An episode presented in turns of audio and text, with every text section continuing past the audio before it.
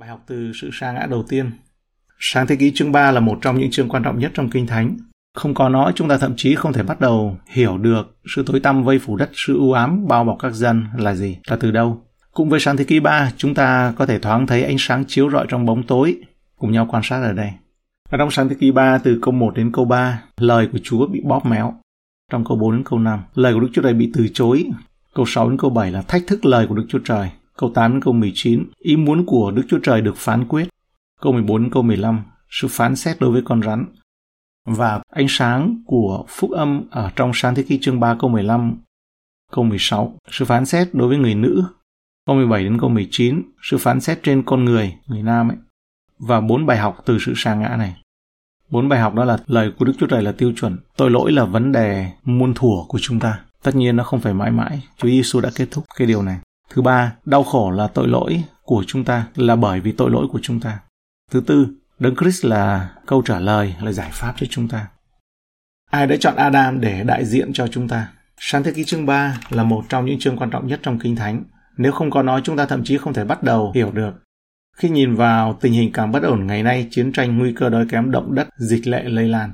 Kinh Thánh nói rõ rằng rằng thế giới này không phải là thế giới do bàn tay của đấng tạo hóa ban đầu nó đã bị bóp méo, điều khiển, một cái gì đó đã xảy ra. Lời tường thuật của Đức Chúa Trời về sự sa ngã. Thứ nhất là lời của Chúa bị bóp méo, bị bẻ cong ở trong câu 1 đến câu 3. Sự sáng tạo của Chúa ban đầu là rất tốt lành. Sáng thế ký chương 1 câu 31. Và Chúa nói nhiều, lặp lại là rất tốt lành. Ngài đã tạo ra con người là người nam và người nữ theo giống như hình ảnh của Ngài và ban cho quyền thống trị thế giới vật chất. Chương 1 câu 26 tất cả các vật sống đều phải tuân theo, đều phải vâng mạng họ. Sau đó, có một sinh vật tinh ranh hơn cả đó là con rắn đã dụ dỗ người nữ. Sau này, người nữ này được đặt tên là Eva, theo như trong chương 3 câu 20. Bằng một câu hỏi thâm độc, nó hỏi rằng, có thật Đức Chúa Trời đã dặn các ngươi không được ăn các trái cây trong vườn sao? Ở trong sáng thế ký chương 3, con người nghi ngờ, bóp méo, bẻ cong và bất chấp lời của Đức Chúa Trời, hạ thấp lời Ngài thành một quan điểm mà có thể lựa chọn được có thể nhận được hoặc là có thể từ chối. Eva đã thừa nhận rằng Đức Chúa Trời đã cấm ăn trái cây tri thức cây biết về điều thiện và điều ác này. Chúng ta không biết liệu Đức Chúa Trời có trực tiếp tuyên bố điều răn không được ăn của Ngài với Eva hay là Adam đã truyền đạt điều răn này lại cho cô. Bất kể như thế nào thì cô cũng đã bóp méo lời của Đức Chúa Trời, đã bẻ cong lời của Chúa. Đầu tiên là Eva đã thêm một điều cấm rằng là họ, tức là mình và chồng ấy, thậm chí không được chạm vào cái cây đó. Ở trong câu 3 này, Eva nói với con rắn về phần cây mọc giữa vườn, Đức Chúa Trời phán rằng hai người đừng nên ăn đến cũng chẳng nên đá động đến, đừng có chạm vào. E hai người phải chết chẳng thì ở trong tiếng Do Thái ít mạnh mẽ hơn. Cái câu mà Eva nói là e hai ngươi kẻo hai ngươi phải chết chăng? Thì cái nguyên bản nguyên văn của tiếng Do Thái ở trong cái câu này nó nhẹ hơn ở trong tuyên bố mà Chúa tuyên bố ở trong chương 2 câu 17 là các ngươi chắc chắn chết. Cái chữ sẽ chết này ấy, là trong tiếng Do Thái không có chữ sẽ mà là các ngươi chắc chắn chết. Trong chương 2 câu 17 ấy, là Chúa phán rằng là nếu mà một vài người ăn ấy thì người chắc chắn chết nếu một mai ngươi ăn thì ngươi chắc chắn chết. Đó là điều Chúa dặn. Còn Eva đã thêm vào lời Chúa là đừng có đụng vào và bớt đi lời Chúa, bớt giảm nhẹ đi cái sự quan trọng đó. E hai người phải chết chẳng. Cho ta thấy cái men con rắn nó thâm độc. Thứ hai, lời Đức Chúa Trời bị từ chối câu 4 câu 5. Phản ứng của con rắn là thẳng thừng phủ nhận lời của Đức Chúa Trời. Trong khi nó trích dẫn nguyên văn lời tuyên bố của Đức Chúa Trời trong chương 2 câu 17 trong văn bản tiếng Do Thái và sau đó nó phủ nhận lại cái câu 17 trong chương 2 này. Điều này cho thấy ý định của câu hỏi ban đầu của con rắn là một câu hỏi phủ nhận. Câu hỏi của nó là một âm mưu được xác định hơn là một sự mà tìm hiểu, một sự muốn tìm hiểu đơn thuần. Tức là nó có một cái in trí lúc đầu rồi. Nó hỏi nhưng mà nó đã có cái ý là chống lại Chúa từ lúc đầu rồi. Chứ nó không có phải là tìm hiểu nữa. Sau đó con rắn đưa ra một cách giải thích khác về động cơ của Đức Chúa Trời nó khẳng định nếu họ tham gia ấy, thì họ sẽ sở hữu được kiến thức và cũng có một cái đạo đức giống như Chúa, tức là sẽ nhận biết giống như Chúa, trở nên giống như Chúa vậy.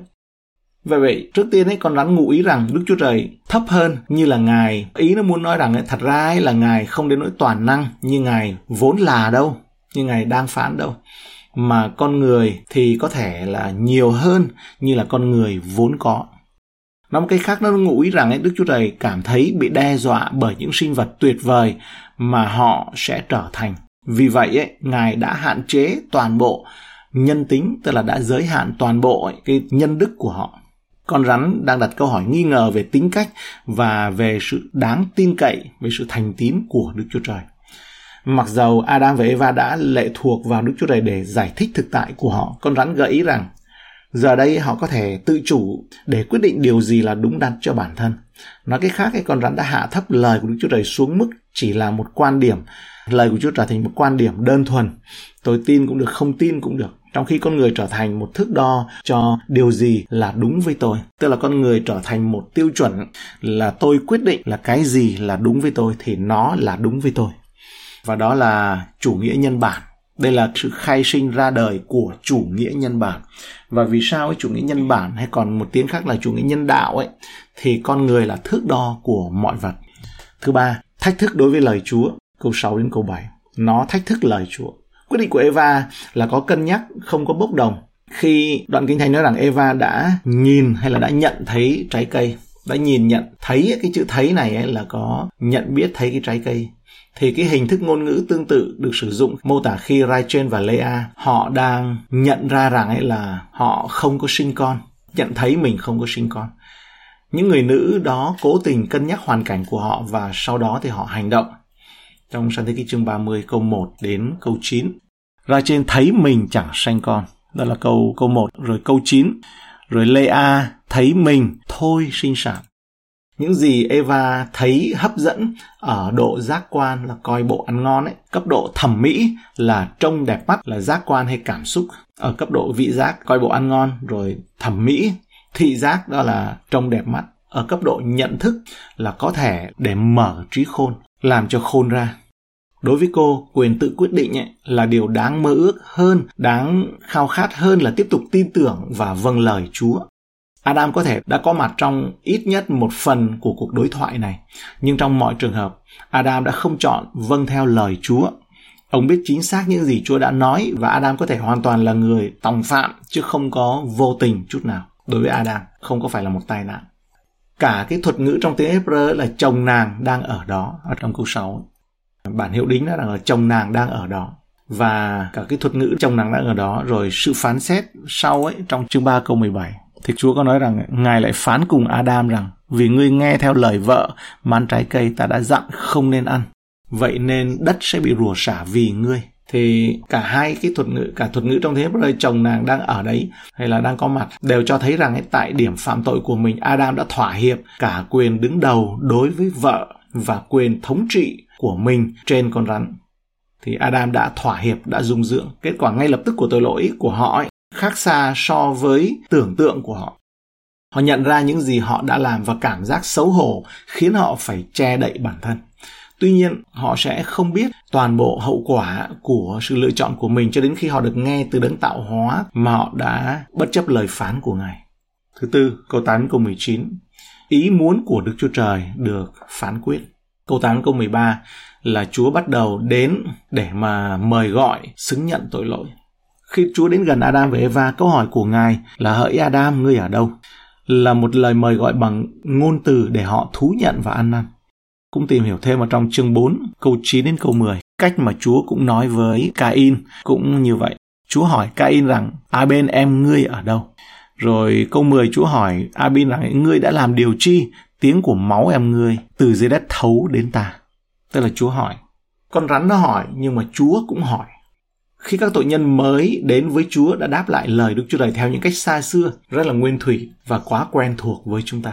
Đầu tiên họ cảm thấy xấu hổ, dẫn đến việc che giấu. Trong câu 8 ấy thì chỉ ra rằng họ đã cố gắng không để bị đấng tạo hóa hoàn toàn chú ý bằng cách hòa trộn vào tự nhiên vào thiên nhiên tức là họ muốn như hòa mình hòa tan vào thiên nhiên đi vào thiên nhiên tức là họ muốn trốn ở trong bụi cây họ muốn chạy trốn trong thiên nhiên cái câu này nó quan trọng là bởi vì cái ý thức hệ ngày nay ấy là muốn trở lại với thiên nhiên, muốn đi tìm thần của thiên nhiên, hay là Akaya, đó là thần đất mẹ, hay là mẹ đất ấy, đó là một cái vị nữ thần thứ hai, họ cảm thấy sợ hãi dẫn đến cố gắng trốn tránh sự hiện diện của Đức Chúa Trời trong câu 9 và câu 10 chương 3 đấy Thứ ba là họ cảm thấy tội lỗi, nhưng sau đó càng làm tăng thêm hành vi phạm tội của mình bằng cách đổ lỗi cho người khác. Câu 12 đến 13. Adam đổ tội cho vợ, vợ đổ tội cho con rắn. Rồi Adam thì đổ tội cho cả vợ và Đức Chúa Trời nữa. Người nữ mà Ngài ban để sống với con, nàng đã cho con ăn trái ấy. Bạn hiểu đính, Eva đổ lỗi cho con rắn, con rắn đã lừa tôi. Trái ngược với Adam và Eva, Đức Chúa Trời không mời con rắn ăn năn. Thay vào đó, Đức Chúa Trời đã ra một loạt ba sự phán quyết là ba bản án. Đầu tiên ấy là con rắn, sau đó là người nữ và cuối cùng là người nam. Câu 14, câu 15, điểm thứ 5, sự phán xét đối với con rắn. Bởi vì con rắn đã hủy hoại dòng giống của loài người, dòng dõi của loài người, con rắn sẽ bị tiêu diệt bởi một dòng dõi mới của loài người. Sự thù hận giữa người nữ và con rắn, sự nghịch thù này ấy, giữa người nữ và con rắn và dòng dõi cũng có nghĩa là hạt giống của họ liên quan nhiều hơn đến sự nghịch thù ở trong tương lai giữa dòng dõi người nữ và con rắn. Thuật ngữ tiếng Do Thái được dịch là nghịch thù, thù hận. Nó không áp dụng cho động vật mà cho các phần tử đạo đức, các yếu tố đạo đức. Ở đây ấy, chúng ta thấy một dấu hiệu rõ ràng rằng Satan đứng đằng sau con rắn. Đặc biệt là theo Khải Huyền chương 12 câu 9. Con rồng lớn đó bị quăng xuống, tức là con rắn xưa gọi là ma quỷ và Satan, dỗ dành cả thiên hạ, nó đã bị quăng xuống đất và các sứ nó cũng bị quăng xuống với nó. Mặc dầu Satan sẽ gây ra đau khổ cho dòng giống, dòng dõi của người nữ, nhưng hắn cũng sẽ bị giáng một đòn chí mạng bởi đấng ra từ dòng dõi đó. Vậy thì sang thế ký chương 3 câu 15, điểm thứ sáu chúng ta quan sát ở đây là có ánh sáng phúc âm ở trong sáng thế ký chương 3 câu 15 ư ừ, bản hiệu đính chép rằng ta sẽ để một mối thù nghịch giữa ngươi và người nữ giữa dòng dõi ngươi và dòng dõi người nữ ngươi sẽ dè đạp đầu ngươi và ngươi sẽ cắn gót chân người Sáng thế ký chương 3 câu 15 được biết đến với thuật ngữ là tiền phúc âm hay là phúc âm đầu tiên. Một bức tranh tiên tri về thời điểm mà Satan sẽ bị đánh bại bởi hạt giống, bởi dòng dõi đắc thắng của người nữ. Bản thân đoạn kinh thánh này mời gọi chúng ta ấy, cho chúng ta thấy nó đưa đến một giải thích vượt ra ngoài yếu tố sinh học đơn thuần.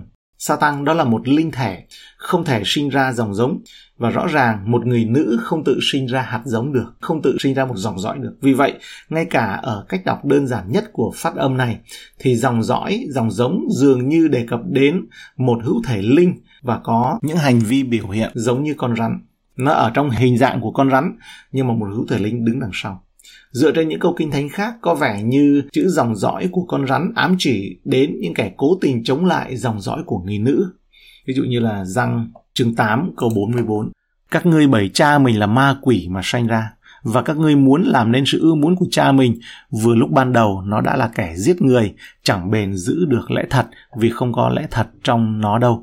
Khi nó nói dối thì nói theo tánh riêng mình vì nó vốn là kẻ nói dối và là cha của sự nói dối.